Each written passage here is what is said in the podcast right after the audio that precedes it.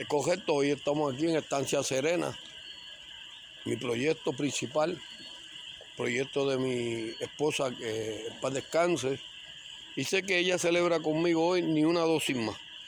Eso es lo que nosotros estamos celebrando, se está celebrando a nivel del mundo, y nosotros estamos aquí hoy, con un grupo de personas en el centro, para llevar ese mensaje. Seguro está llevando diferentes instituciones en ese árbol de los recuerdos de cada uno de esos muchachos cuando sale de aquí con la alegría que sale.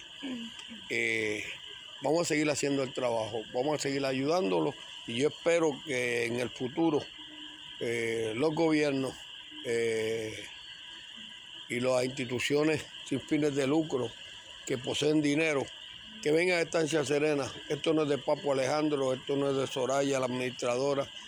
Esto es de Puerto Rico y para Puerto Rico y para ayudar a esos muchachos que cometen un error con la droga en un momento dado, y son pocos, pocos los refugios que tienen.